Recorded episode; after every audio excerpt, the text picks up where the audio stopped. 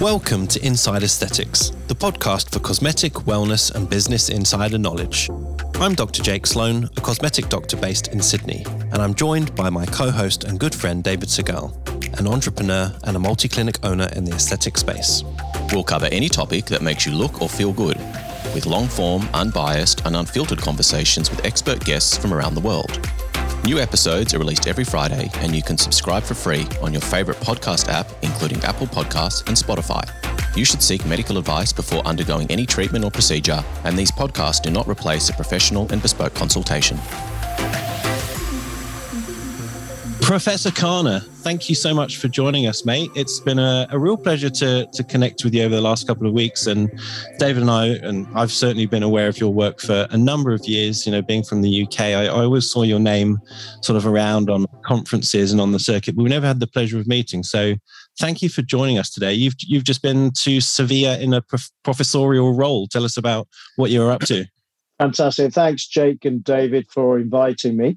Um, yeah, great pleasure. And uh, hopefully, we can have a really good, uh, fun time as well as we can learn some stuff. Um, yeah, Seville. Um, essentially, um, I'm a professor there at the University of Seville for my sins. And I predominantly teach anatomy actually on cadaver heads uh, in conjunction with aesthetics. Um, and I've been doing that for uh, over 10 years, like I said. And um, what an amazing city you know, yeah. what an amazing city and amazing people, great food, great music. It's, I mean, it's pretty much got everything really. So I, I feel very privileged to be uh, honoured with uh, my position there. And uh, yeah, great. So I teach postgrads, and they're all sort of. Um, you know, uh, doing their masters, and they're really keen to sort of excel in facial aesthetics. So that's what I do. I teach them. And what's the, I guess, the current situation? We, we sort of you know, we're, we're trying to not talk about COVID because it seems to dominate every conversation in the news at the moment and discussions on the street. You inevitably find yourself talking about it all the time. But obviously, the UK's um, taken a pretty unique approach and seems to have removed a lot of restriction and trying to get life back to normal. So, how's that? How's that impacted you, yeah, business, so, and just yeah, people in general? Yeah. So, what we've done in the UK is really smart because what we've done is diverted the conversation about COVID to Boris Johnson. Yeah. so um, it's working really well because no one's really talking about COVID so much. They're talking about Boris Johnson's parties at number 10, which is fantastic. You know, what a great distraction. Uh, no, uh, that's uh, it's just fun and games here, really, I should say. But no, on a serious note, um, it was crazy, you know, like with, with, the whole world. I mean, we all suffered to some extent. And uh, I think what it did is it enabled us to kind of reset and, uh, you know, be innovative, really. And uh, you know, uh, what do they say that um, you know necessity is the mother of invention? And my word, uh, COVID has, has, taught us that. And I think you just learn to live with it. As a, yeah, no, it's business as normal, really, for us. Uh, we're just getting on with it. We're just doing what we can. Obviously, you know, your, your, your SOPs are still there, and you're being sensible and uh, trying to avoid uh, getting it as much as possible. But if you do, you do you do what you need to do. So I'm, I'm pretty much the same as you guys. But I have to say, I admire you guys. You knocked out uh, what's his name, uh, um, Novak, uh, Joe. What's his name? Novak Djokovic. It is Novak Djokovic. He's yeah. been so much in the news. I've forgotten his damn name. You mean Novak? yeah, no, you, Novak's. Yeah. yeah. yeah. exactly. yeah, well, that was amazing. Did Today, is he been accepted into the French Open now? Uh, the, the, latest I read was that you know it was the same sort of thing. No, no vax, no no tennis. So I, I, I don't know. Wow. did you see what Serbia did to Australia? Oh yeah, they kicked just... Rio. it's all just crazy. Wow, it's gone a bit bonkers. It's crazy. So Bob, oh, wow. you know, I was sort of reading about you before we got you on, and I'm, I think I'm all right in saying you were the first recognized dentist in the world to start, you know, doing facial aesthetics, not just doing it, but actually teaching it and pioneering it. So just tell us the backstory and, and I guess why did you get into it? Yeah, exactly. Yeah, you're absolutely right. I mean, 1996, um, I was on an implant program in Canada. So my background is dentistry, advanced dentistry, surgical dentistry, all surgery, that kind of stuff. So implants, bone grafting, that kind of stuff. So that was my background. Uh, and then, whilst on a, an implant program in Australia, no, sorry, not Australia, in Canada, hmm. um, I was fortunate enough to meet the Carruthers team. Ah, and um, ourselves for the podcast. Yeah, And then essentially, you know, this was at a time they were just about, you know, getting getting Botox on the map and what have you. They, they you know, publish some studies and this kind of stuff. And I was just fascinated. they told me about this stuff called Botox and said we we we inject this into you know people and make them look better. Mm. And I, I have to tell you, I mean, I had to pause for a minute. I thought, this is crazy. You know, yeah. I consider myself a reasonably healthy chap, and I thought, this is nuts. How can you inject a lethal poison into somebody to make them look good? You know, one thing is for life saving reasons, but this was crazy. And then, you know, 20 odd years later, how how things have changed, you know. Yes. So I, I went back to it, UK to find out a little bit more about it. I was fascinated. Nobody was really doing it back in the UK. To any, there was probably one other GP, and that was it. And then um, things just went crazy, and I started treating people. Um, and then I got asked to teach by Allergan, mm-hmm. back then, and they said, "Look, whatever you're doing, can you teach doctors? You know, because this is this is amazing." And then things just that's where the Dr. Bob Khanna Training Institute was born, and then fillers came along um, at the same sort of time, and then things just went went crazy. You know, so that was really the birth of uh, my institute, my teaching. But um, yeah, it was an interesting time back then. Yeah. Now, I know, I know, that particularly in Australia, and I think this is probably um, pretty standard across the world, everyone's sort of jostling for position to, you know, put their hand up and say, we're the, we're the group of doctors or practitioners that should be mm, providing mm, cosmetic injectables. And particularly in Australia, um, dentists came under a little bit of scrutiny and people saying, well, you know, what business do they have uh, cosmetic mm. injectables? Which is interesting because when you think about mm. um, what dentists do in terms of their skill set, you know, understanding facial anatomy. You know, you sort of expanded on the fact that, you know, you're teaching you're teaching anatomy on, on cadaver heads. So in terms of your knowledge of the face, the muscles, you know, injecting mm. in spaces and so on, you're mm. probably, mm. you know, arguably um, more more qualified or more appropriate to do these mm. treatments than almost any other um, sort of mm. specialty or practitioner in this space. So can you maybe expand on your thoughts on that and, and perhaps why dentists should be injecting and you know a little bit more about your background and, and training and, and, sort of how that helps you with your injecting yeah and just to add to yeah. that i mean i think from your perspective bob you probably think that might be a strange question because in the uk there are millions of dentists doing this but mm-hmm. here in australia it still seems mm. a bit of a weird concept mm. dentists might do facial aesthetics and they sit in this mm. sort of mm. funny gray area and i think they do in other countries as well so yeah if you could mm. just sort of I, guess tell us why as a specialty you should yeah. yeah I'm gonna I'm gonna level with you. I think I'm partly to blame, and I'll let me explain. Right. Because when when I started this thing, um, it was I never considered myself at the time. I'm a dentist, I'm a medic, or what have you. It was just literally I want to get hold of this toxin. I want to understand about how to use this stuff and um, develop techniques to to to optimize aesthetics. And uh, and teaching doctors, of course, initially, and then dentists. I think what happened because I started this in the UK, and this wasn't happening anywhere else in the world. Um, what then happened was other countries started realizing that there's this mad guy teaching doctors and dentists. Oh my word, they're teeth doctors. What are they? You know, this is crazy. What are they doing outside of the mouth? And so Australia, America, other parts of Europe all got wind of this. And I think what then happened was quite smart by the plastic surgeons and dermatologists. They started lobbying to say, look, we can see a storm coming. Let's stop, let's barricade um, ourselves in and uh, um, stop the dentists from coming in. And it's just literally, like I said, it's just territorial battles. It was absolutely ridiculous. Because mm. I've always said, I've always maintained, if you want to excel in facial aesthetics, you better know your anatomy inside out. Number one, that's like a default position. So I don't care what badge you got, whether you're a dentist, whether you're a medic, whether you're an anesthetist because I, I tell everybody in the room, I get I get a typical room. I'll have a plastic surgeon, I'll have a maxillofacial surgeon, I'll have a dentist, I'll have a GP, um, and even sometimes nurse practitioners, medical nurse practitioners, you know, uh, medical nurse pro- prescribers. I'll say, listen, m- most of you guys, I'm going to tell you now, don't actually understand your anatomy the way you need to. And they mm. look at me as if I'm an alien. I said, let me let me explain why. And I start going through some concepts, and it's very obvious, very clear, very early on that most people are out of their depth initially. Because as an undergrad, you're not really taught anatomy properly. You're taught anatomy to pass exams. Yeah. You learn mnemonics so that you can just sail through exams. But if somebody stopped you and said, what's this structure, and tell me the three dimensions of you know me poking through here, right down to bone, and tell me exactly what you might discover on the way down to bone, most people wouldn't have a clue. Correct. Right. And this is this is the reality. So I said, I don't care whether you're a dentist, and don't give me, oh, I spent more time on the head and neck rubbish. I'm telling you as a dentist, because dentists often do that to try and give them, you know, flex essentially, right?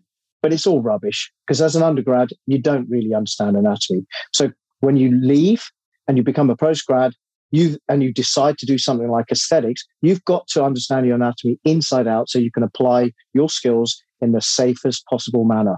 And that is the number one goal.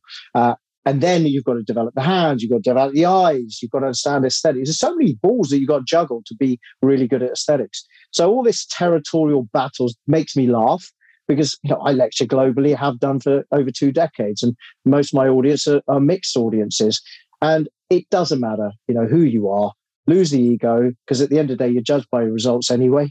And if you're producing predictable, safe results every single time and you're making happy patients, you're doing well. And that's that's really what you should be focusing on. Yeah, I completely right. agree. And we've showcased so many yeah. different types of injectors on the podcast. And mm. like you said, I don't care if you're a nurse, dentist, plastic surgeon, or a derm, you can tell me you know, if you tell me about your art and you can demonstrate your experience and your anatomy and everything, then we'll have you on. Doesn't matter what yeah. your title says.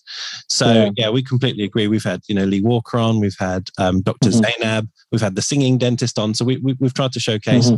you know, dentists mm. as well as other. Um, they're, they're all my students, by the way, those guys you just mentioned. They're all my delegates. Every single one of them. Fair enough. You are the doctor's doctor. That, yeah. That's your title, your sort of pseudo title. The, the alumni. Yeah.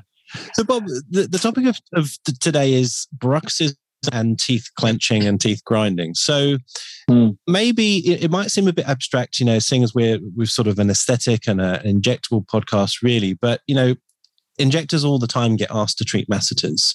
And, you know, mm-hmm. we look at faces, we talk about facial mm-hmm. shaping and, oh, your faces mm-hmm. too square, let's slim those masseters down. And I, I, think it's been a little bit simplistic and actually potentially a bit dangerous for people from a dentistry aspect that we're not thinking holistically about both function and form. Often we're just thinking about form mm. and injectors. So, can you first tell us, you know, how you became mm. interested in the topic? Obviously, you, you, mm. your background is dentistry, but even a lot of dentists, they'll, you know, at best they'll make you a plate to protect your teeth. But that's kind of as far as it goes. I still think it's a bit of a mystery topic for even, you know, the specialists, which are the yeah. dentists. So, Jake, that's really interesting. You'd ask me that question because you've definitely been to one of my lectures. Because you'll realise that I, you haven't. Okay. No, not well, yet. You, I'll come. Well, excellent that you've come to the same sort of conclusions because um, this is a hot topic for me. Because whenever I talk about bruxism related subjects, TMD, and what have you, uh, my often opening line to the audience is, "How many of you inject with toxin the masticatory muscles, one or more. Uh, and, and, to which I'll get a, a, a, typical response. I'll get a sea of hands saying, "Yeah, I, I inject the uh, masseters and that kind of stuff." My next question will be: How many of you carry out an in-depth occlusal analysis and look at the TMDs? To which I'll probably get one or two if I'm lucky. Yeah. And I even those one or two, I'm going to tell you now, those one or two that do put their hand up, probably aren't doing a, a thorough enough job, which I'll explain in a second. Yeah. And then I say, well, you guys need to fasten your seatbelts because I'm now going to explain why I've asked those questions. And uh, hopefully, we're going to learn some stuff. Uh, the reason is very simple. You cannot divorce the masticatory system, the muscles, all right, from the joints or the teeth. So the whole complex is the masticatory system, and they're completely aligned together. It's a marriage. So if one affects the other, right? Yep. So if you have an issue with regard to muscles and you've got spasm, invariably you'll have an issue with your occlusion, the way the teeth come together, which will also mean that the alignment of your joints, your TMDs, will be off. So yep. your condylar tracking will be there'll be a discrepancy there. All right.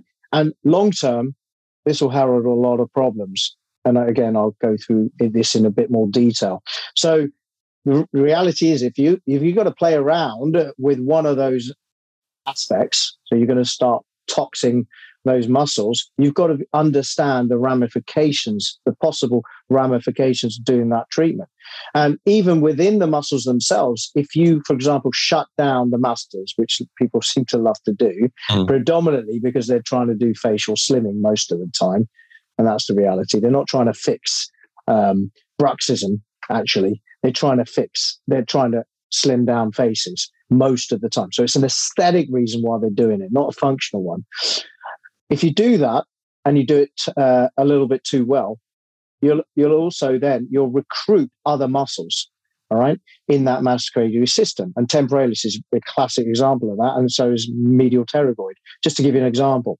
So what will end up happening? You could end up with hypertrophy in in other muscles that you didn't you know bargain for and and and that will herald other problems and that will cause other a cascade of problems that will then eventually cause tmd so you know you, you basically what i'm saying is don't get involved in this stuff unless you really understand the full picture yeah. and, and and and when you do understand the full picture it actually becomes a more, more meaningful treatment and actually you're able to actually open up your horizons to much bigger better things uh, and that's what I do in my practice. I treat all types of TMD uh, some really quite crazy examples of TMD where people are so debilitated they can't even open their jaws. Jake, you've seen on my Instagram examples of that. Doctors themselves that come to me at their wits' end because they can't literally open past one centimeter, all right, because their their joints are just not functioning properly. Their cartilage, the disc, is actually anteriorly dislocated and dis- displaced, and that's a serious problem. You can't eat, Jake. Can you yeah. imagine? I mean, you, you, life's over. Life yeah. is over. Mm-hmm. Before we get, we get too much further on on this, it would be great if you could just, mm. for all the uh, simpletons like me in the audience that don't understand mm. exactly what bruxism is, because I've heard about clenching and grinding and, mm-hmm. and, sort of all the effect. I mean, I, I have a mouth guard myself because I got told I grind and it was starting to affect um, my gum, my gum health. Um, so I understand a little bit what's involved, but just maybe just break it down for people that maybe aren't medical or just uh, maybe don't understand the nuance differences between those different definitions. So essentially, bruxism is just a blanket term for what we call parafunction. So that's activity that you carry out outside of the norm of normal chewing. So it will be a combination of either clenching, static clenching, or grinding. All right. You can be a, a, a, static clencher predominantly, or you can be somebody who just grinds their teeth predominantly, but mm. often it's both. Okay. And the, there are certain ways that you can uh, identify which camp you're in, all right, uh, on, a, on a closer, more thorough examination. And it affects, you know what, it affects 40 to 50%, if not more, of the population at some point in their life. And it's not just adults, it affects children, affects teenagers, um, and it affects, like I said, anybody male, female, different parts, uh, times of their life, often associated with stress, but that's an easy one. But the interesting thing is, it's also um, linked to certain personality types. So if you're quite highly strung, you're a bit of a go-getter, maybe you got ADHD, that kind of stuff. Hmm. There's mm. there's links to actually these these situations. Then you may well be somebody who bruxes. All right. Um, and there's typical signs for this. You, you can see very easily from the out, outside. You can see typically somebody who clenches a lot is effectively bodybuilding their masseters and, and often their temporalis. So their their faces will generally be wider and squarer. Okay, both me, males and females. Um, so you're typically, for example, if you look at baseball players, they're always chewing gum. Yeah. And one thing you'll notice with these guys, they've got big square jaws. The same with rugby players, right? You'll see typically because they're gritting their teeth. Because let's be honest, you're going to war. All right. So it's it's an aggressive muscle, and you're clenching, and you're effectively creating hypertrophy in these muscles. Um, I mean, the masticatory force, just give you an idea of the sort of forces that you're putting together on these, t- the same teeth. You've got to remember, these are the same teeth. There's only so much enamel and dentin can take, and, and so much the bone can take. Uh, and as well as you mentioned your gums, the periodontal ligament that surrounds the actual uh, teeth. There's only so much force that they can take before something's going to give. And then all those forces are transmitted to the joints. Yep. And that then heralds a problem, and you get crushing forces on the joint and the cartilage and the blood supply to the cartilage, and that causes pain and problems and, and osteoarthritis potentially. So it's a, a huge problem. And just give you an idea of the sort of masticatory forces. So typically, and somebody who doesn't brux will elicit something around about 150 newtons of force on their teeth. If you brux, you can elevate that by 10, 15, maybe even 20 times wow. uh, that, that sort of figure. So you're talking huge figures on the same teeth. And then what will end up happening is in, if you do end up with TMD, which are which is temporomandibular joint dysfunction or temporo, temporomandibular disorder, you may know it as, you could end up causing uh, problems in your joints. Mm-hmm. Okay. And that could just be simple myofascial pain. So you get pain in the muscles and uh, uh, pain around the sort of region of your joints. Or it could be also dislocation or displacement of the disc itself. Okay. And also it could be osteoarthritis. It, with prolonged TMD, often it ends up that way that you get actually degeneration of the bony surfaces of the condyle and the condylar fossa. So you end up with um, osteophytes and, and roughened surfaces, which then cause problems later on down the road, which affect chewing. Yeah. And of course, give give rise to a lot of pain. Like I said, I can talk for hours on this kind of stuff. Um, I'm sorry if I bored you and no, no, no. That, that's that's a good summary. Uh, am I right in saying normally our mm. teeth never touch? So our normal posture is, you know, there's a gap, and it's only when we chew that the teeth yeah. connect. So only two reasons why. Yeah, there's only two reasons why your teeth come together. Okay, either to eat, or swallow. Because when you swallow, you actually you do go into occlusion, but a light occlusion. It's not a heavy occlusion. Yeah. So you you try swallowing with your teeth apart. You can't. You can do it, but it's not very effective. Put teeth together, a lot easier to swallow. So generally, you do put your teeth lightly together when you swallow. Yeah. So, uh, so and and so when you're asleep, very rare that your teeth will be together yeah. for, for any period of time, unless you're carrying out nocturnal grinding or clenching, which of course is, as we know, a great time for people who bruxes to carry out their activity. Um, but it's not the only time. They do do it during the day too, but often they do it during the night, which they wake up with uh, aching of their muscles and joints. And then it's just the cycle repeats. Mm. Yeah. yeah. Why is it that grinding is sort of stereotypically at night, whereas obviously clenching tends to be, you know, when you're awake, and, and people tend to be aware that they're clenching. They know that they're clenchers, mm. but most people who grind, or, or many, don't know that they grind until you know their partner kicks them and says, "Well, partner tells them, yeah," or the dentist tells them, obviously. It's not as hard, yeah. It's not as hard as fast as that, and I, I um, you know, it's. Uh, a little annoying when I hear this kind of stuff that you know people are segmented. Oh, you only do it in the nighttime. Mm-hmm. That's absolutely untrue. People, if you go to the gym, I guarantee if you're lifting heavy weights, you will clench your teeth. Yeah. Okay. Period. Right. In fact, it's been shown that actually your best lifts are when your teeth are actually at maximal biting force. Yeah. All right. So if you're if you're if you're going for a a, a one rep max, right, your teeth are not going to be apart. They're going to be literally you'll be clenching for for your dear life yeah. all right? And and that therefore means if you do it enough you do a lot of resistance training or you're doing you know sort of any sort of aggressive sports you will clench more often than not. And so so therefore you'll you'll potentially uh, cause hypertrophy of a lot of your muscles. So you do do it during the day and you do it during the night when you're stressed. When people are stressed, they're having bad dreams, and you know they, they will often you know uh, exhibit this with, with um, clenching and grinding, and the the grind often happens because there it becomes a, a habit, right? And people get there's many theories as to why people grind in the first place. Some people say it's because their their bite doesn't fit correctly together, so it's like your brain trying to work out the best fit. Mm-hmm. And so it's grinding the occlusion in. There's theories around this. I'm not so sure that's 100% correct.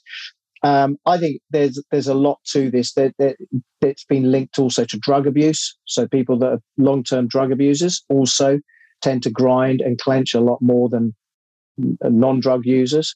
And like I said, there's personality traits, there's anxiety traits, there's you know bereavements, exam pressure, work pressure, breakups, you know, life COVID, throws us all pandemics. stresses, right? Pandemics. Yep. But actually, it's funny you should say that because we had a spike after the COVID lockdown. Uh, we had a huge spike, about 100% increase in people coming to have um, uh, treatment for bruxism. Yeah. So, you know, we saw that. Anecdotally, I can tell you now that this this this did this transpire into actual treatments. So there, there's definitely something going on there. Yeah. So, other than people that can self identify that they've got an issue, you know, they're conscious, they're doing it hmm. during mm. the day. As Jack alluded to, many people, like I didn't know that I did it at night until my dentist mm. said, Hey, you're, uh, you know, mm. it looks like this is what you're doing. So, what are you sort of, what are the indications that you're looking for when you've got a, a patient on your treatment bed, you know, in terms of, you know, yeah. cracks or fissures in the teeth and, you know, gum recession and so on? So, do you want to take us through what these indications are?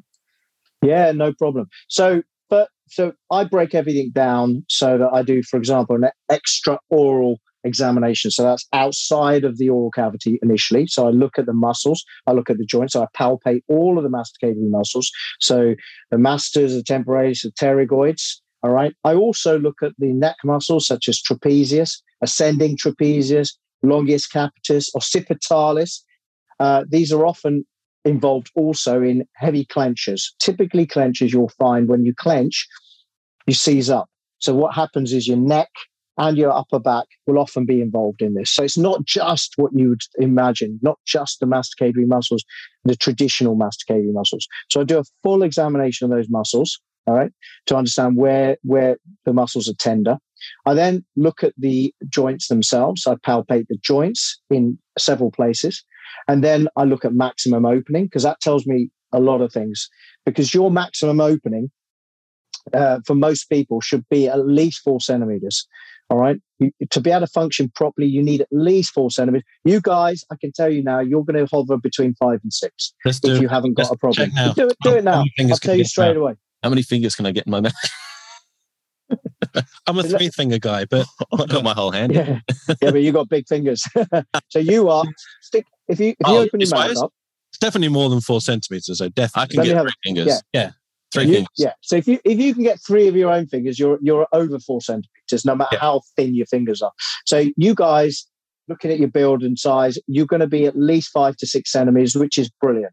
That mm-hmm. tells me your joints are functioning fairly well, and your discs cannot and I must repeat, cannot be displaced. Okay. Um, you are under three centimeters. Good sign your discs are not functioning correctly. It, and by the way, you carry out differential diagnosis for other other reasons for trismus, of course. But if you if you eliminate those and uh, uh, and you take scans, that's the other thing I do is I take uh, 2D scans initially, and then 3D if I need to, and I can have a look at the joint space I look at the joint space and I look at the cartilage itself. But if you're under three, uh, there's a good chance that you may find that your discs is discs are um, displaced uh, anteriorly. All right? mm-hmm. and I'll explain why that is. And then if you are below one and a half centimeters, that's an absolute big red flag, huge red flag that you you. If you're less than one and a half centimeters, your discs are actually um, permanently displaced. All right. So they're not actually moving back into position. Okay. So we, we call it reducing or non reducing uh, discs. So, but to keep it simple, if you it's, think of it as, um, you know, those little rubber stops you get to, to open a door or yep. to keep a door open, mm-hmm. right? Just think of it like that. So that rubber stop, for argument's sake, could be your cartilage, and it's and it's permanently jamming the um, uh, uh, mechanism, so you can't it can't function properly. Yeah. So think of it that way, and and that's a real problem. So part of what I do is actually get that disc back into the right position because mm. you're not going anywhere unless that disc goes back into position, and then reset the system, get the muscles despasmed, and then train the bite to work in the right way. And then often I have to get that bite realigned correctly so that I've got a proper bite, a, a, a comfortable bite, and a more predictable bite position, yeah. so called occlusion. So there's a number of facets to this that need to be identified. But I have a, like I said, to go back to your original question. So once I've done the extraoral uh, examination, I'll do a thorough intraoral examination. That's where that's where really uh, a lot of these features can be picked up. So you mentioned some of them. Uh, fissures, um, fractures in the teeth. Uh, vertical fractures often are good signs, or even cra- enamel crazing, which is a good good indication that something's going on. Little flecks miss, um, missing at the tops of the teeth. So if you get these little divots, that's a classic sign that there's flexion of the teeth. We call it abfraction, yeah. where the teeth are flexing because certain teeth do not like lateral flexion. And they're only there because the canines are let them down. The canine teeth are the guiding teeth. They should be the guiding teeth going side to side. Mm-hmm. Okay. Mm-hmm. And so no other teeth should be in that pathway. What happens is as you carry out the grinding, you grind down those canines and then you bring into play other teeth, mm. such as the premolars and the molars. And they don't like lateral flexion. So what then happens is you get little indentations at the top of the teeth because basically the enamel just pings off. Yeah. Just pings off because it's very weak on those teeth. All right. Whereas on canines, they're designed, they're like, I, I, I often call them like royal oaks. You know, they're big oak trees, have big long roots, biggest roots in the, in the mouth. They're designed to take that hammering. So when they give up the ghost, premolars and molars become uh, in, in part of that play, and we call them interferences. And uh, what I look for is those interferences. I, I document every single interference uh, and, I, again, I can go into a lot more detail. There's sort of non-working, working interferences, and what have you. And then I also look at what's called slides. So when the teeth come together, what that often happens in people who grind and clench and the occlusion is not optimum, as their teeth are coming together, there's a deflection. Mm. Right at that last minute, there's a deflection either horizontally or it could be vertically. Right. And when that happens, that discrepancy is translated back to those joints. Just think of it this way: it's a bit like a train going down a, on a run uh, on the, on those rails, and there's like a, a log. Somebody's put a log on the on the rail. The train will go pa- past that log, and probably one of the wheels might just come off slightly, yeah. but it's still vaguely on that on that track. You understand? So the train's still going, but it's not not now in the optimum position. Yeah. And that's pretty much what's happening with these joints. They're functioning in a way that's not right. So, in terms of the, the train analogy, so the train can function, it can carry on going to, to a certain point until such point that so much of the train is off those rails, right? Yeah. And and in terms of the masticatory system, people have what's called an adaptive capacity. So you can be pulled around to such an extent, but your body can deal with it, can cope.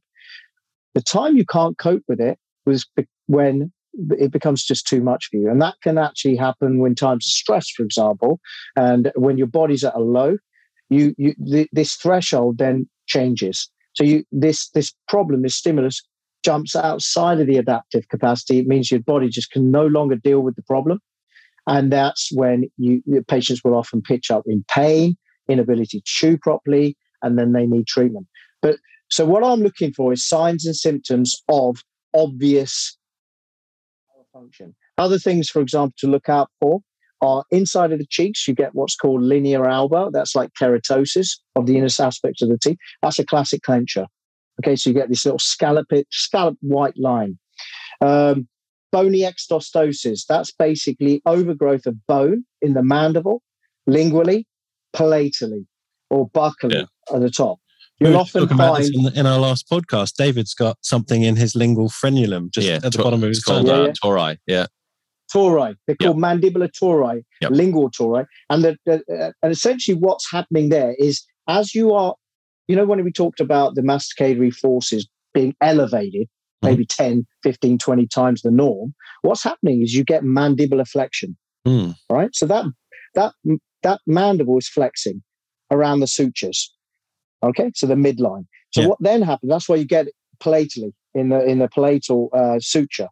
Uh, essentially, what then happens is the the body works out very clever. It says, "Well, I'm under a lot of stress. Let's lay down more bone. Yeah, let's beef this bone up." And that's why you get this thing. So, somebody with lingual tori and palatal tori, often they've been doing this for quite a while. You don't just grow these things overnight because this is overgrowth of bone. So, you've probably been doing this as a kid teenager, yep. and then and it catches up with you later on in life. So I look for all of these things. I look for breakages, like I said. I look for obvious signs of interferences. I document absolutely everything. I look at maximum opening, and then I look for deviations on opening. Right. So I want to see if the, the condyles are drifting off to the left or the right. I look for clicking and locking. All of these things have got to be documented. And then it becomes really simple. My, my job becomes really simple. In terms of treatment, I just need to decide what do I need to switch off in terms of which muscles are in spasm, because I need to target those muscles. Yeah. And the best thing for that, quite frankly, is toxin. If you know how to administer the toxin correctly to target the muscles, that is one of the best things you'll ever do. Yeah. All right. Because you know that's a given. It's going to work. That's what toxin does best. All right, that's what it was developed for. It wasn't developed for aesthetics initially. It was developed for things like uh, blepharospasm. All right, so it works beautifully well for spastic muscle, but that's not your be all and end all because you've got to then get to the underlying etiology of the problem, and that this is where a lot of people who are just jabbing these muscles they stop. They they start a journey, but then they stop. They don't actually look at the long term cure for these patients. And that's what you need to be doing. You need to get to the underlying etiology. So then I'm thinking, okay, I've got to try and optimize the bite position. I've got to remove these interferences somehow, the underlying etiology, i.e., that log that somebody conveniently put on the train tracks has got to be removed. Yeah. That's the interference. I've got to get rid of it. Otherwise, as soon as that toxin wears off, patients back around to the same problems, right? So I need to therefore, in my sequence of treatment, ability to fix the occlusion. And if I fix the occlusion, here's the magic.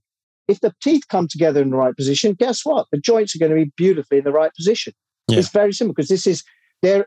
It's not a mobile situation in that. It's not like you can move the teeth independently of the, of the fixed condyles. So everything moves together. So if I get the teeth into position, I'm automatically going to get the joints in position and, and vice versa, by the way. So that's the sort of, in general terms, um, sorry if I may, no, may have not no, made myself as clear. Yeah. I'm trying to fix the whole thing together from a long term perspective. And I guess this sort of spins around to the original reason we got you on the podcast. Do you think that anyone apart from dentists should be doing this? Because you know, like you've said very clearly mm. and, and really in an amazing detail, most mm. injectors are not even going to know about these concepts of intraoral no. examination, let alone the subtleties and have the, the equipment to look and image, etc. So, do you think? Okay, so yeah, that's they, a great they should question. be touching it at all. Yeah, well, I'm gonna I'm gonna also lift the lid on something else. The dentists out there, hopefully, will, will understand this. And I say this to dentists. I say, unfortunately, a lot of dentists out there don't actually understand the occlusion properly. Mm. Okay, so general dentists generally who don't have these to look at the occlusion wouldn't even themselves know how to even begin to fix these things because it's a it's a relatively complex situation to do properly. All right, so it's not sufficient to say only dentists should be doing this. I would say you certainly at some point in that treatment you've got to employ a dentist who understands occlusion. Yeah. All right. So I'm quite happy, for example, for it to be a tag team approach. Right. I don't have a problem with that. All right. I'm not saying, right, I'm the only guy who can fix this. This people who can you can have a multi-team approach to this. So, for example, if you're not ever going to touch the occlusion, you can certainly work on the masticatory muscles and deal with that with the toxin. But then you've got to pass that over to somebody who can fix the occlusion. And so, what I teach the non-dentists non occlusionists is how to identify very easy signs. And it's so simple to identify these signs. Everyone can look in the mouth and look for different signs. Once you once you have a little checklist, and then you know straight away there's problems here. Yeah. Uh, pass it on to a dentist who can fix that problem long term. Right. So that's in an ideal situation. That's what should be happening. But what do dentists do around the world, even in my country? They give them a soft splint. Okay, take an impression of the teeth and give them a soft, chewy little spoon. Well, you might as well chuck that in the bin. Okay, it's the biggest load of rubbish out there. Uh, David, I, am presuming you got one of these soft. I do. They weren't cheap either. I know. Soft. uh, uh, it's it's shameless, but let me tell you something. They'll probably make you chew even more. Right. All right. That's, what I, that's you know- why I always thought you're putting something between your teeth Yeah, to yeah. basically act like Mm. chewing gum all night. Mm. It doesn't Mm. make sense to me. Exactly.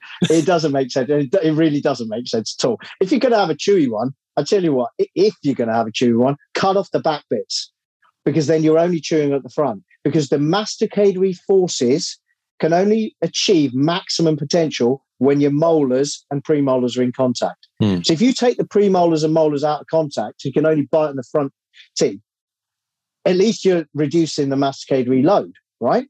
You Hmm. can do this. For example, you could put a pen um, between your um, uh, front teeth and try and try and break that pen. A plastic bic, say a bic biro. Try and break it. Good luck. Put it between your molars, and the lightest little crush, you'll break it. Yeah. So the forces are quite uh, are are quite a bit stronger. It's About four to five times stronger at the back because you're nearer the fulcrum. Think of it like um, you know a nutcracker. Yeah. You're going to break a nut, you put it nearer the actual fulcrum, and you'll break that nut. You know, Yeah. it's like scissors. If you want to cut something, you don't cut it at the end, do you? You cut it nearer the the um, The joint. uh, yeah. the, the, the, the joint. So it's it's very similar sort of concept. So those soft chewy things should be banned. Unfortunately, they they're in our system. It's got to be hard always. It's Yeah. always got to be hard. And I've I've created my own designer splint because I got sick and tired of people giving me these ridiculous splints. And it has all of the features that really you need for uh, clenchers and, and and grinders. All right, you need to have. It needs to be completely free of the uh, posterior occlusion. It needs to be guided. It needs to guide, sorry, the occlusion so that you only get canine guidance. So you only get um, the canines in guidance, like r- little ramps on the actual splint.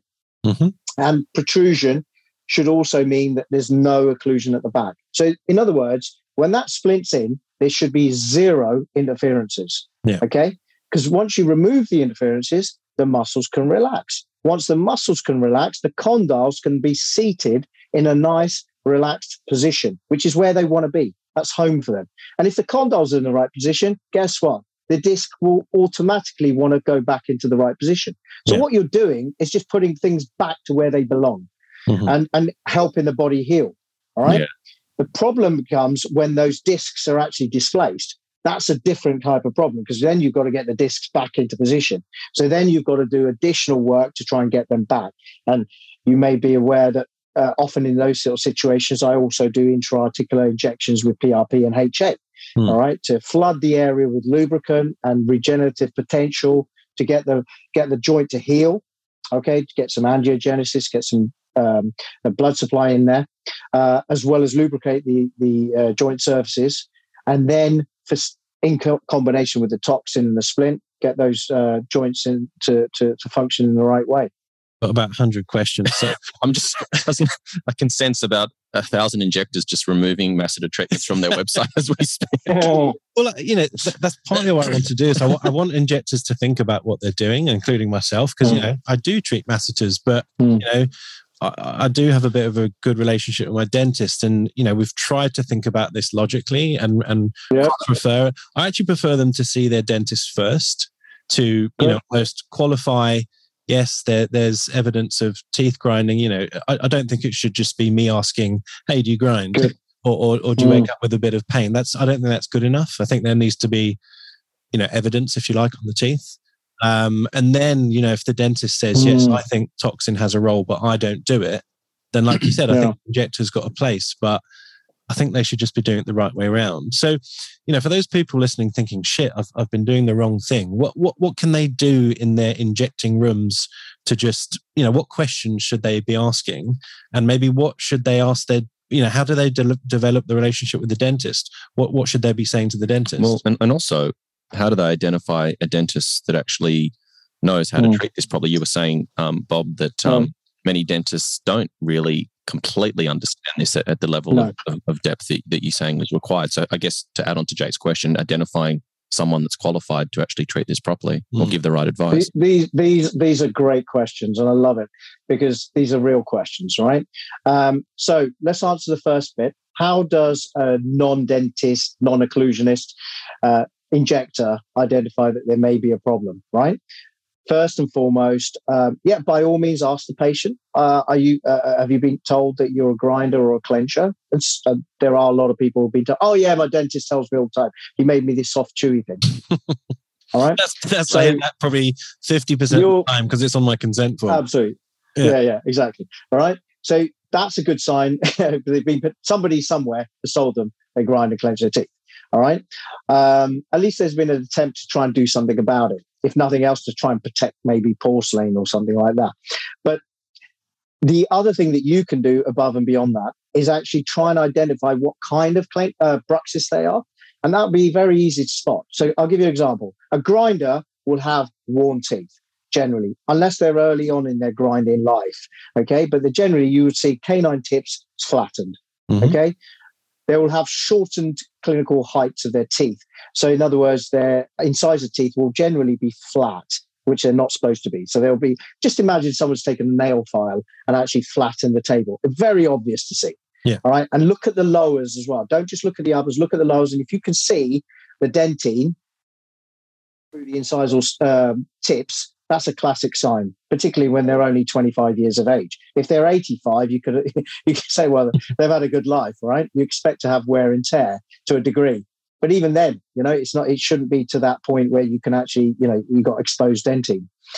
So that's a classic sign. And anyone can do that. You can do that within seconds. Um, look at those uh, little abfraction lesions. So look at the premolars. That's a classic sign of clenching. Okay, uh, sorry, uh, grinding. So look at the premolars and look and see if there's little cavities. There'll be non-carious. There'll be non-decayed cavities. All right, and they're often quite shiny because you get a little bit of chemical erosion as well afterwards, after the fact. So they're pretty easy to spot. Um, the other aspects, like I said, linea alba, keratosis in the inner cheeks, very easy to spot. Tori, you know, look at these things. Look at deviation on opening. You know, it's just not right. If I said to you, Jake, show, you know, go like this with your knee, right? And if it clicks out of place, you'd say, well, that's a bit, that's not right. Yeah. All right. Well, why is it right for your joint to just swing off to the left or the right? And one with a bit of common sense will tell you, you do that long enough, you're going to get wear and tear. It's like a car. You're going yeah. to wear down the tires on one side more than the other. It, it's it's a, it's an accident waiting to happen. And so, if you're a dentist and you're allowing that to carry on, quite frankly, to me, that's supervised neglect. All right, and maybe you just didn't know to do something about it because guess what, the patient wasn't in pain because they were within their adaptive capacity. Well, when has that ever been a reason for you not to intervene just because somebody's not in pain? Never use pain as a reliable uh, factor as to intervention for treatment. That should never be that. That should actually be that's the last thing you want happening. So I get this, you see, I get people who are suicidal. Go on my Instagram. You know, people who are absolutely suicidal because they've been neglected, left to get to that point, and it's almost like a massive challenge to bring them back to norm. So I'm saying to you, intervene early. You can do some wonderful things very early on. If if you know, and, and then a non-injector, by all means, despasm the muscles, particularly if it's affecting their aesthetics, especially as a woman. No woman really wants to go around with a, you know, a big jawline like this, where, mm. where the, where the inferior, you know, the bigonial distance is wider than the rest of her face. Nobody wants that. Guys might like it actually. It quite suits you. I see there, Jake. You're fashioning that pretty well. Yourself, that's mate. a lot of filler. My message is actually pretty crap. It's all filler. yes. Don't believe in This is all Volux. Yeah. but you know, you know, so so you know, there, there's reasons why you should be doing. So as a non-injector, you should be looking out for these signs, and then just to answer the second part of your question, which I think is a great one, how do you identify the right person to do something about the occlusion? Well, there's certain things you can ask that dentist, right? Just say to them, use buzzwords like, say, can I just check that you uh, treat occlusion? You can start with that one. And they will say, no. All right. And say, do you, uh, in, as part of your treatment, do you look to remove interferences, occlusal interferences? Just use those words. Now, if that dentist doesn't know what you're talking about, choose another dentist. All right. If the dentist knows exactly what you're doing and with confidence says, yeah, we do this, this, and this, we do occlusal equilibration, this kind of stuff, you've got the right place. Brilliant. It's that simple. It's a bit like going to a and say, do you do you, do you, do you um, administer hormones for your patient? You know, you either do it or you don't. You can't sort of play at this kind of stuff. all right. So it's it's it's that simple, and and maybe they've got it on their website that we deal with occlusal disorders and what have you. So that's the person you need to be looking for because they will do something about the occlusion that you aren't able to fix. And it may even just be moving their teeth orthodontically. All right. So there's lots of ways I didn't get into, but obviously I'm conscious of the time. But there's lots of things that you would do to get those teeth to fit properly. Okay. Yeah. Now, this is a podcast, so people it's not very visual. But can you just explain mm. the the main masticatory muscles? And obviously, everyone knows the masseter, but you know where is it? You know how deep is it, and, and where does it attach, and and maybe the other sort of um, accessory um, muscles. Yeah. Muscles. Well, yeah. So the, the masseters themselves, so if you check the masseters, it's actually two muscles. Okay. You've got an anterior portion, right, it, which is more superficial. And then you've got the posterior tissue uh, uh, masseter. So if, if you look here on me, that's the anterior band of masseter, as it were. And that's the posterior band just underneath. The this one, like, yeah, this lies underneath the parotid gland. This one. Okay. Mm-hmm. And this one lies just underneath the subcutaneous fat. Okay. Um, one of the deeper muscles, it's not the deepest muscle in the face, obviously, but uh, there's other muscles that are a lot deeper, for example, the buccinator. But it's relatively deep, and just beyond the masseter is, of course, periosteum and bone. All right. Yeah. Um, so uh, then, of course, you have temporalis, which is a huge muscle, absolutely huge, occupies the whole of the side of someone's head. Okay. But you therefore have the anterior portion and the posterior portion. And for argument's sake, when it comes to injecting, uh, most of the time you can you can do a good enough job by just identifying the anterior part of the temporalis, because that's the part that actually inserts into the what's called the coronoid process. I wish I had a skull with me. Actually, I could actually show you. But the coronoid process. If you imagine, sorry, I'm going to do this. That's the condyle. That's the coronoid process. The temporalis inserts into that coronoid process yanks it up and it elevates the mandible. So it brings the teeth together alongside, uh, works with the masseters to, as a elevatory muscles. All right. So they bring the teeth into occlusion. Mm-hmm. Uh, and then, of course, you've got the accessory muscles such as the lateral, the pterygoids. You've got the lateral pterygoid, which is really two main muscle bulks. You've got the outer head and the inner head. Uh, and uh, the outer head actually uh, inserts into the condyle, and the inner head inserts into the disc that we were talking to about in the actual TMD. And for, so what, for those people who might hmm. not have even heard of those muscles, they're basically from yes. the skull base to the inside of the the, the mandible. Correct. Is that correct? Yeah. So they, they, there's little there's there's little plates inside the mouth called the lateral pterygoid plates, and what they do is they that's the insertion. Uh, sorry, the origin of the muscle, and they insert, like I said, into the condyle and the disc itself of the TMD. And the function of these muscles is opening the mouth. Okay. Lateral pterygoid pretty much works alone in, uh, in opening the mouth. Uh, the medial pterygoid, which is on the inner aspect of the body of the mandible here. So the way to look at medial pterygoid is like um, the masseter's little brother mm-hmm. on the inner aspect of the body of the mandible. And it's an interesting muscle because there's actually two two heads to that too because what that does is actually helps bring it in a light way bring the teeth together uh, and, and, and it's actually the final positioning of the teeth actually. So if you imagine the masticate masseters and the temporalis bring the teeth together and the final little jiggle is done by the pterygoid muscle. And and also pterygoid is involved in what we call protrusion. That's where you bring your your teeth forward edge yeah. to edge and beyond. That is your uh, pterygoid mm-hmm. muscles. Mm-hmm. All right. And so these these are the chief main muscles of mastication. But like I said to you, there are other muscles that are, play a part when it comes to the, the, the masticatory problems, such as, like I said, the trapezius and the neck muscles, and even platysma and sternocleidomastoid. These all often get involved in this uh, process. Right. I know Jake's going to ask you all about the technicalities of how you inject it and dosage and needles and all that sort of stuff. But before we get on to that, I guess maybe non, like a less invasive is the word I'm looking for. Things like massage. I mean, I get a therapeutic, mm. I get a remedial massage every week. I know Jake does as well. You know, those trapezius muscles, you know, I've had mm. people occasionally, they'll put their fingers in your mouth and release muscles mm. in there. Is there any hmm. benefit to that at all? Or are we just wasting our time with those sorts of treatment protocols or sort of practices? If you've got mild problems, they will have, uh, you know, they, will have a relief of of sorts, but it will be quite temporary. That's the problem, right. because, like I said to you before, unless you get to the underlying etiology, all you're doing is delaying the inevitable. Mm-hmm. So it's just a matter of time before you know uh, you'll, you'll end up with a spasm again, which is why. Uh, typically, for example, dentists suffer tremendously with neck and back problems. I, I get a lot, lot of dentists coming to me for treatment. All right. Um, and, and they're continuing in spasm because they're never away from it because they're always hunched over a patient. But equally, you could say people who work on laptops uh, um, and you know, people working at home. And again, like I said, after COVID, we had a huge spike of patients coming in because I think they're working from home. They're in their postures are, are, are, poor. Another bugbear of mine, I'm afraid.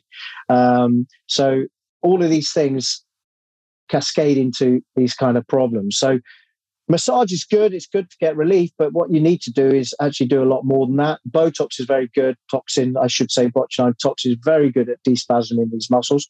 But at the same time, you should have an action plan to try and reset the system. So, give you an example. Talking about the trapezius muscles, what I do with my patients is I get them to reset the system. So, work their core really hard. So, get them to actually not buckle in the midsection. So, their core is strong enough so that they can actually hold their posture in a, in a, in a correct fashion, which, let's be honest, modern living, most people don't. They, they slouch. Hmm. That will then cause a problem to the musculoskeletal system. And then obviously your, your brain will know about it uh, or let you know about it via pain. Hmm. And so it's about looking at things holistically. That's really where I'm going with this is, you know, understanding that it's not just about putting a plaster on the problem. Let's actually think about having a having a long term objective to um, to treatment. Yeah. Do you have a particular toxin that you prefer? I mean, you've sort of mentioned Botox a couple of times, but um, obviously there are other providers in the market. Do you find them all equally mm. as effective, or do you have like a go to um, for a particular reason? Yeah, no. I, I, I, if you look at the science, there's really very little difference between, for example, uh, Botox and say Dysport. Right? There's very little in the way of um, you know efficacy and duration of effect and what have you. Um, so I'm not really fussed. You can give me either of those products. You can give me um, Bocouture, Xeomin. You can, you know, and some of these Korean toxins are showing quite good promise. The jury's out on that, so we'll we'll wait and see. I think the most important thing is having a good, clear strategy in terms of techniques and concepts, uh, which involves being very, very precise in your placement, targeting the muscles correctly with the appropriate dose. You know, so that is the key. And so you've got to understand the anatomy to be able to do that, and then you've got to also understand the uh, the appropriate dose for each type of patient to actually alleviate the problems. So for the non injectors who you know probably are doing masseters. Can you just tell us, you know, quickly your your technique, how you define the boundaries, and how many dots are you mm. doing? What are your standard? sure, it changes, of course, but and what depth as well. Mm. So when I initially launched my first set of protocols, which I published on in 2003, I looked at uh, up to four injection sites, okay, uh, involving predominantly the anterior portion of masseter, and also the posterior portion, uh, posterior band, if required, hmm. depending on how hypertrophic those muscles are. Okay. Um, so the key here is to make sure that you don't inject inadvertently in other muscles. Yeah. And the, and the, and the key culprit for that could be, say, risorius. There's a muscle that it's quite superficial, runs from the oral commissure uh, in a horizontal fashion and lies quite superficial to the masseter. Very easily hit uh, by migration of your toxin. And that's one of the reasons you can end up with a skew smile, a restricted smile. So you've got to be careful that you don't inadvertently hit that muscle. Uh, so depth is very important, right? So you've got to be deep on that muscle, uh, almost down to bone. You don't actually want to be on bone, which is also a mistake because you'll be injecting submuscularly, and uh, and that's a wasted injection. So you need to make sure you're actually in the fillet of beef. You yeah. want to be in the actual muscle itself. So by all means, take your needle down to bone and retract a yeah. good three, four millimeters. All right, that's a very easy thing to do. But it, with with precision, as long as you're injecting six to eight millimeter depth, you should be fine. That'll take you through most people's skin and fat and into the masseter. All right. Um, the other aspect to note is that uh, you need to make sure that you're not too high up on your injection sites because there is an outside chance you could clip zygomaticus major, mm. which comes in. And so you might clip the lower inferior fibers of zygomaticus major, and that then also will affect the smile, and you get a smile drop on that side. So you've got to, what I do is I a very simple thing that I taught many many years ago is you can draw a line from the tragus right through to the um, uh, sorry tragus to the ala. Yeah. trying to do this by looking at myself in the mirror. All right, ala tragus, and then from that line, you can make sure you're at least two centimeters down from that line to give yourself a margin of uh, uh, a good wide margin so that you you can uh, obviate the, uh, the any migration that might happen. Okay, yeah. and stay in the center line of the band of muscle. Okay, so as long as you're within that line, within on on that line, two centimeters down from this uh, tragal line, that will put you in the right ballpark. And then it's very simple to do because all you need to do is look at the maximum contraction of the muscle. All right, so where, where it's strongest, and you know that X marks the spot there. And then another centimeter down from that is your second site. So it's two sites centrally. And then, if required, in only in extreme cases, you can give two other lateral shots uh, to from that central line. So lateral and medial to that center line in in the masseter itself, and okay. one in the anterior and one in posterior.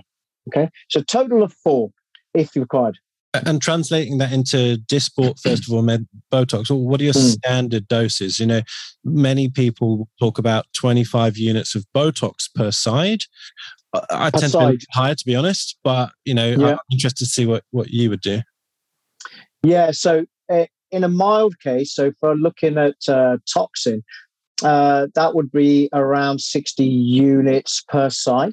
All right. So a mild sort of case, I would, mild to moderate would be around 60 per side, which would translate to your sort of approximately sort of 25 units, I would say, uh, give or take 20, 25 units, depending on which uh, which equivalent ratio you want to have a look at, right? So that will take you into that part. So that's your absolute minimum. 25 Botox. Yeah. Yeah, so it, give or take. Right. So 25 units would be your sort of minimum per side. Mm-hmm. Okay. Your maximum per side needs to be double that. Yeah. Right. Per session. And then let me tell you why that is particularly in an older person, somebody over sort of 40 years of age, uh, potential for looser skin, particularly around the jowl area.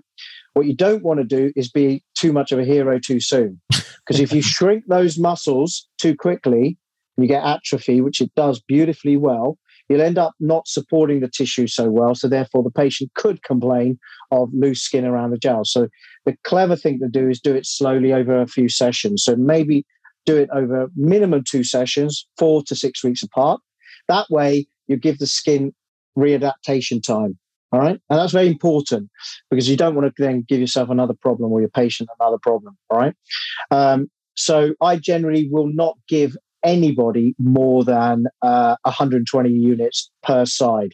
Uh, that would be an extreme case where I've got really a young patient with taut skin, with big masseters. I'll quite happily give 120 a side, yeah. and that will give me a beautiful result. But if if I feel there's a, any chance of getting a slackening of the skin, I would do that over two visits. Same dose over two visits.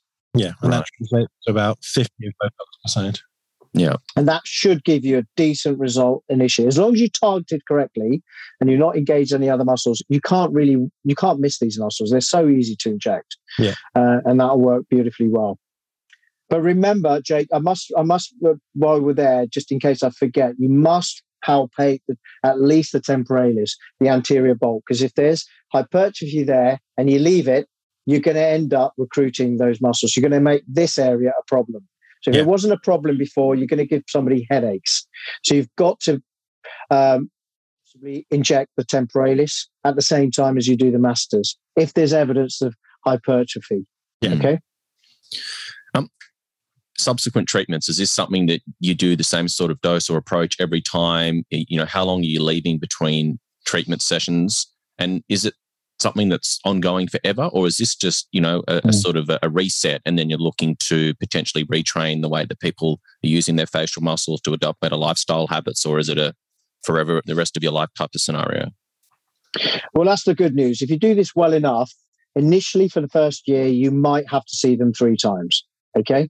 Uh, you might need to see them every four months. You may squeeze it to six months, depending on how bad the symptoms are. So, a really bad case of you know serious serious uh, uh, offender of bruxism, um, you may have to see them three times, minimum twice a year.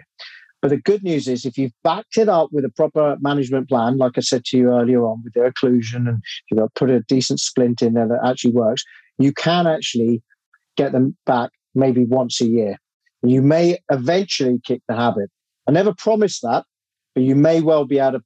If you've got the occlusion where it needs to be, all right, you've minimized the forces of mastication, you've broken the habit sufficiently for a uh, for a set period of time. The joints are in a happy place, and the patient stops doing silly things like chewing gum and hard toffees and bagels and what have you, which uh, you know exacerbate the problem then you're in a good place. And so this is what I tell my patients. I said, you, you, you know, don't don't be surprised if you need to see me twice, two, three times a year. But in time, as long as we get all those factors in the right place, you might only need to see me once a year, if that. Brilliant. Now, you mentioned temporalis. That's the next mm. sort of part of the, the treatment journey. So, a, a lot of injectors, as soon as you mm. stop talking about masseters and you talk about other muscles, they go, "Oh, I, I don't know how to do that. I've never done that." But mm. actually, quite an easy muscle to treat. There's there's there's not too much hmm. clockwork around there. But you, you know, you mentioned you're generally treating the anterior portion. Again, how many dots do you tend to do? What's your sort of routine dose, and yeah. what might you go up to? So um, you'll need one to two sites in the anterior bulk of the temporalis.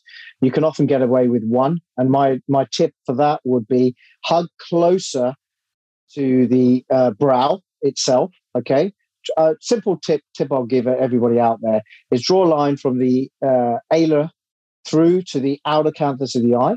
Mm-hmm. Okay, follow that line and then from the actual uh, uh, superior orbital margin, just palpate that. Mm-hmm. And you're looking at around two centimeters along that line superiorly. Pretty much X marks the spot. All right, give or take. But of course, confirm that by get the patient to clench, and you might have to just move it slightly. Yeah. And that's a great place to inject. Just watch out for obvious, uh, you know, uh, branches of the you know, superficial temporal artery and or vein.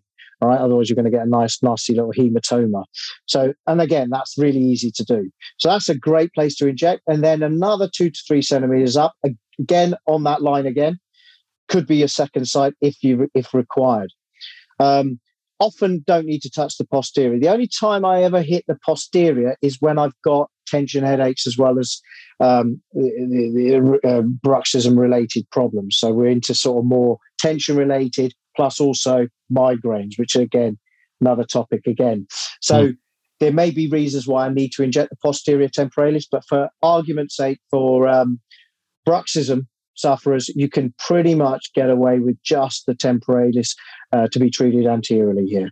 And dose wise with Dysport? You're looking at a minimum 20 units per site, okay, which will yeah. translate to your what, eight? Yeah, eight, eight, 10, or, eight, yeah. eight, eight, eight, uh, eight Botox. Yeah. Okay. So that's the sort of dose you're looking at. They're big muscles. I mean, the other downside of this, obviously, you create atrophy, you'll get temporal hollows. so, yeah. you, you, know, aesthetically, it could be a bit of actually. Uh, yeah. I, have had my temples treated a few times because I do. I don't know if it's uh, headaches through just not drinking enough water. You know, I forget at work mm. and I get busy. Mm. I don't mm. think I grind. I've never been told I do, and I don't think I do. But yeah, my temples tend to get sore, but not my masseters. Mm. So I've had them treated a few yeah. times to great effect. But I'm, I'm, either getting old, or I've or I've caused hypertrophy. Maybe both. Sorry, yeah. hi, no, I've not hypertrophy. I've uh, atrophied them. yes. Yeah, yeah, yeah, absolutely. As they've as they've hollowed out, yeah. So you, uh, you know, again, it's it's that balance, isn't it? What are you treating them for? For function or aesthetics? Yeah. You know, but you can you can achieve a happy medium if you play this right. You can get an acceptable compromise between the two. Yeah. So that you know you can still look good as Yeah. well as restoring function. You know. Yeah. Yeah.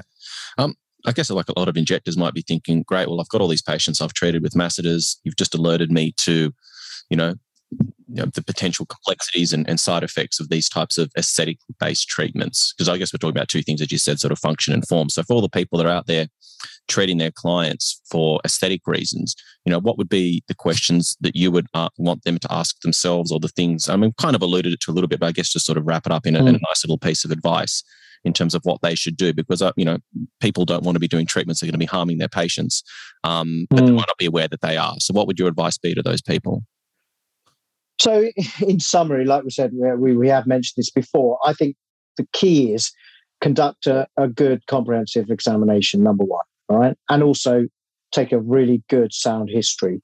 Actually, a lot of the clues are in the history, all right? So, when you find out what the patient does during the day, you know, like you said, partner, for example, Yep. big clue. Partner may be the first person who who uh, heralds uh, or identifies the fact that the, the you know the patient uh, the particular patient is actually grinding or clenching their teeth because Mhm. they often hear it. Yep. And and interestingly, you, you know, and you know, this, I hope this is not a family show, but if it is, it's, it's it's not too bad. But do you know, do you know, there's a lot of evidence to suggest that when you're having sex, that's a great time to clench and grind your teeth. At the, Right. at the moment, at the moment of orgasm, your teeth will be together. Wow I guarantee. Make, makes it a little bit better, does I, it? I was I, wa- I was just about to say try orgasming with it with your teeth apart. I'm going to try and swallow. That's, an, that's I could go- another i topic. could go so many areas Didn't with say that you had to last comment but i We- won't when you when you we- bring your teeth together? exactly. So seriously, so the point I'm saying is that often partners, I've heard partners come to me, patients say to me, my my partner said this about me during sex. right So you know, you know that, that could be the first time that somebody identifies that you're actually a grinder or clencher, right Uh, and so it's, it's often not the dentist, unless the dentist happens to be the partner. Yeah. All right. there you go But um, there you go. and then and then i guess you know if they do have questions as you said identify a Mm. dentist that they can send them to for you know an examination make sure that you know they're in agreement with the treatment uh, process and protocols Exactly. And, and and don't be scared to look inside the mouth. Look inside the mouth for any obvious signs of uh, wear and tear and signs of bruxism. And that's a great thing to do, you know. And don't be surprised if the uh, patient says, "Well, my dentist hasn't said anything," and they often do. They say, "My dentist says I'm fine." Yeah. Uh, and that that that can often happen, you know. Um, so yeah, absolutely. Think beyond just um, the masseters. Oh my word! When I, it's sometimes one of the big bugbears I have in conference programs is I'll have a lecture title "Master to Botox." It's like, geez, that's like saying um, right ventricle uh, lecture, or, or, or you know, yeah, or, or sort of lower left liver. I mean, it's it's like really. I mean, you, you you've got to think of the bigger picture and have an action plan and think about healing that patient holistically. Yeah. Uh, and and that that's the message. I get. I mean, we didn't even really get into the pterygoids, but you know, obviously these are muscles that I inject also um, as part of uh, the makeup of that patient, depending on the symptoms. You know. I I was just going to get onto that. We did have some listener questions, and I mean, pretty much answered all of them. But yeah, let, let's just sort of end on on the pterygoids because they're sort of a bit of a Mm. myth even to to you know some people who might know a little bit of Mm. anatomy. Um, I don't want to obviously teach people how to do quite complicated, No. and potentially dangerous injections through a podcast, but you know, just broadly, like where do you find where where do you palpate these muscles, and you know, and what might you Yeah. sort of you know a a loose approach, but we're not going to teach anyone here. Yeah. So by no means is this a manual to be able to inject these things, but I'll, I'll answer your question very, very simply. Um, if you draw a line from your alar to the tragus again, all Mhm. right. So I love my alar tragal line. And if you take from the mid tragus, okay, and run anteriorly by approximately three centimeters, Yeah. okay, in an average adult, you'll find that your finger will actually dip. As long as you're underneath the zygomatic arch, Yeah. your finger will naturally dip into an area known as the sigmoid fossa. And that's the area between the condyle, condyle and the coronoid process. Mhm. Okay. If that makes sense. That's what you're looking for. You're looking for this open window. All right. So you can actually palpate and you can do it on yourself and you'll actually be able to sink in. All right. That's where you want to inject. My And left if you insert. if you, yeah, and it, you will actually, if you press hard enough, it will be tender on somebody who, who um, is a, a clencher, but generally a grinder. So those will be tender on a grinder. right. Those pterygoids will be tender if you're a grinder. Whereas masseters and temporalis, they're clencher, uh, they're clencher territory. So clenchers will have masseteric and temporalis TTP, Yeah. whereas pterygoids are generally people who do the do the do the, the lateral movements uh, and have interferences and what have you. Yeah. So that's a great place to inject extraorally. You can do it intraorally, but it's a blind procedure. And uh, even if you're a dentist, it's a lot easier to do outside of the mouth. Do you have to be worried about any of the uh, carotid system Hmm. in here? Here, no, uh, you won't hit any of the carotid. You could if you inject too deep. You could hit the pterygoid venous plexus. Yeah. but you'd have to be going some. So as long as you you you inject, uh, your depth will be around 15 millimeters. Okay. Um, you'll be you'll hit that outer head. You're Yeah. only going for the outer head on this one. You're not trying to hit the inner head. Yeah. Um, you're only trying to de-spasm the muscle slightly. You're not trying to immobilize this muscle because then you've got a problem. Yeah. Then you're not opening your mouth. All right. so you're not trying to be so clever. So you're leaving most of the ability intact, uh, intact uh, for the muscles to work correctly. So you're just quietening down. Uh, and, and the same is true in the masseters. And one of the things we didn't talk about is if you over, keep jabbing those masseters lot, again and again and again, there is a potential to get osteopenia. Yeah. And that's where, where you get actually resorption of the uh, mandibles um, because of atrophy. So again, another problem just cited there for overusage, over chasing the aesthetics, trying to get somebody so slim and then doing it every three, four months repeatedly for the rest of their life. Eventually, you're going to cause them a problem. And there's lots of studies to back that up. So you've got to be careful that you don't overdo it so they still can chew and you get an acceptable compromise between the two things. Yeah. What dose are you standardly using for your lateral pterygoid? 10 to 20 Dysport. That's just So four to four to ten, four to eight Botox. okay. And now this is like the last muscle is the medial pterygoid. I've seen your interesting technique where you, you bend the needle and you sort of go around the corner of the jaw. We're definitely not going to teach anyone how to do that. but how, how Yeah. routinely do you treat that one? That's probably my rarest muscle that I treat because most of the time the symptoms emanate from masseters temporalis and possibly pterygoids, Mm. uh, uh, lateral pterygoids. Medial pterygoid is very easy to find out whether that's in spasm because if you rasp your finger underneath the mandible like this on somebody who grinds, they will off, they will hate you for doing that. They'll Right. they'll they'll move away from your finger. And uh, yeah, so if you're a grinder, you've got to get right in underneath, and you're almost going to the inner aspect of the the mandible. Okay, um, and as you said, my technique for this is to actually bend almost at right angles the the the needle, and then hook it underneath, so that the needle is actually coming out this way. Yeah. Right, and so that you're always on bone. Because the danger is if you go straight, you could potentially hit the lingual artery. Yeah. Um, and that's that's not a good day at the office. uh, if you don't hit the if you don't if you don't hit the lingual artery, that you could you could hit glandular tissue, for example. This uh, uh, obviously the sublingual gland, sub well submandibular gland as well, depending on where you are in this region. So you don't really want to do this without bending the needle. So you make sure you're always on bone. But again, know how to do it first. Maybe do it on cadavers first before you actually take it live on patients. Actually, I've got one more question. It's my own personal question. You just reminded me. Do you ever treat the parotid or the submandibular glands with toxin to just reduce their bulk? You know, some people have just got quite big Yeah. glands. Yeah, so it, yeah, absolutely, and it's a great treatment. But again, you've got to also um, marry up the the functionality of the parotid gland, which is of course uh, producing saliva. And Yeah. there is a there is a condition called Frey syndrome where they actually get uh, um, gustatory sweating. Um, at times of eating, they actually get um, uh, produce a, a lot of saliva as well. So there's a good indication of uh, treating the parotid in that respect. Very easily done, really easy. You can use microtox units and scatter it around the the, uh, the um, uh, parotid, but make sure that your injections do not inadvertently hit any of the uh, mimetic muscles, any of the smile muscles. Otherwise, uh, again, that could destroy destroy the smile. All right, but yeah, that's a that's a great use for debulking the uh, parotids. But again, don't overdo it because obviously you need your you need these big glands to actually function. Otherwise, you're going to get drying out of the mouth, right? Yeah. Well, you've given us a ton of information, and I'm sure people have got hundreds more questions. Um, can you tell us all about the training that you do, the opportunities people might have to get involved and, and learn from you, and sort of get a, a more in-depth, um, you know, version of what we've just spoken about now, which I guess is quite a superficial level, but a great introduction nonetheless. Mm. And um, you know, what what's what are your plans looking like for 2022 in terms of, of training?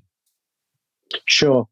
Yeah, so happily talk about my training issue. I mean, I essentially, like I said, we've been in existence for over two decades.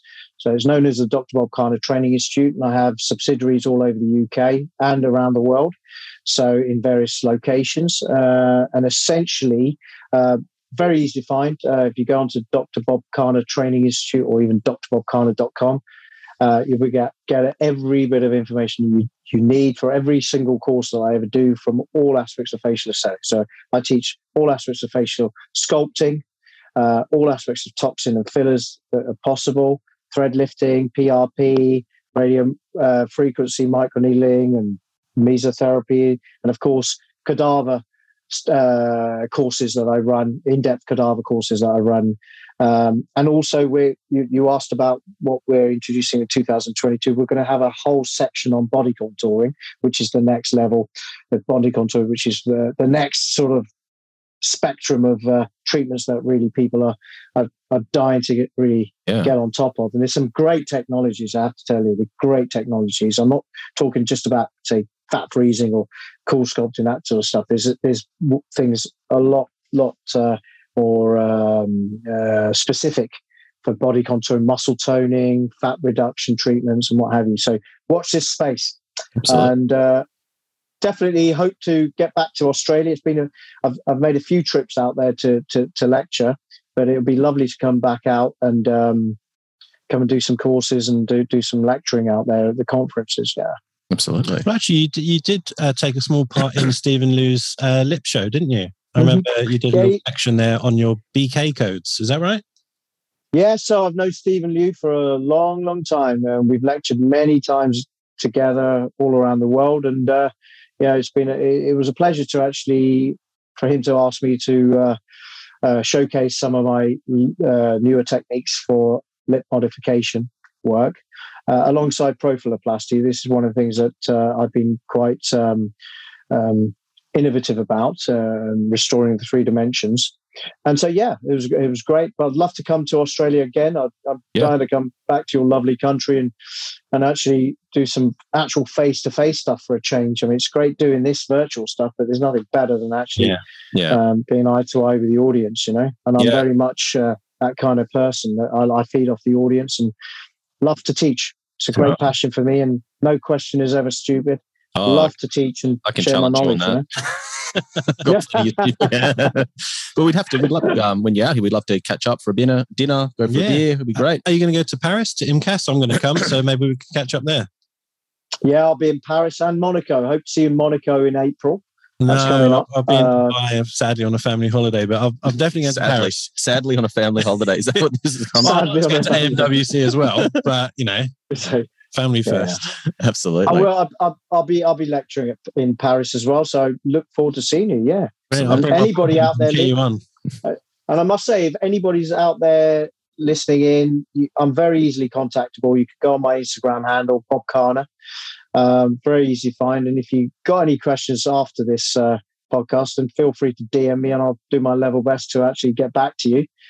But um, you know, yeah, it's been a pleasure actually uh, talking to you guys and sharing my knowledge. And it's uh, coming up to midnight here. Yeah, I'm still, I'm still, I'm still energized. I still, I'm still not. Uh, that's a good sign, I suppose. Yes, uh, you know, after all these years, I can talk about these things and talk the hind legs off a donkey. Probably bored everyone to death out there, but um, not at all. Got, got the But uh, hopefully, I haven't made them brux. yeah, yeah. You no, we, we truly appreciate your time. I know it's late, so thank you again, Bob. We'll put all your details at the bottom of the podcast. Everyone can refer back to those and get in touch. And uh, yeah, we wish you well, and I'll see you in, in Paris for a Negroni. Look forward to it, buddy. You take care, Jake. Right, care, David. All the best. Properly. Bye-bye. Thank you. Bye. Cheers. Take care. Bye now. For our latest news, upcoming guests, and episode topics, follow us on Instagram at Inside Aesthetics Podcast. Using the link in our Instagram profile, you can easily email us, text us, apply to be a guest on the show, follow our personal accounts on Instagram, and even show your love and support us on Patreon.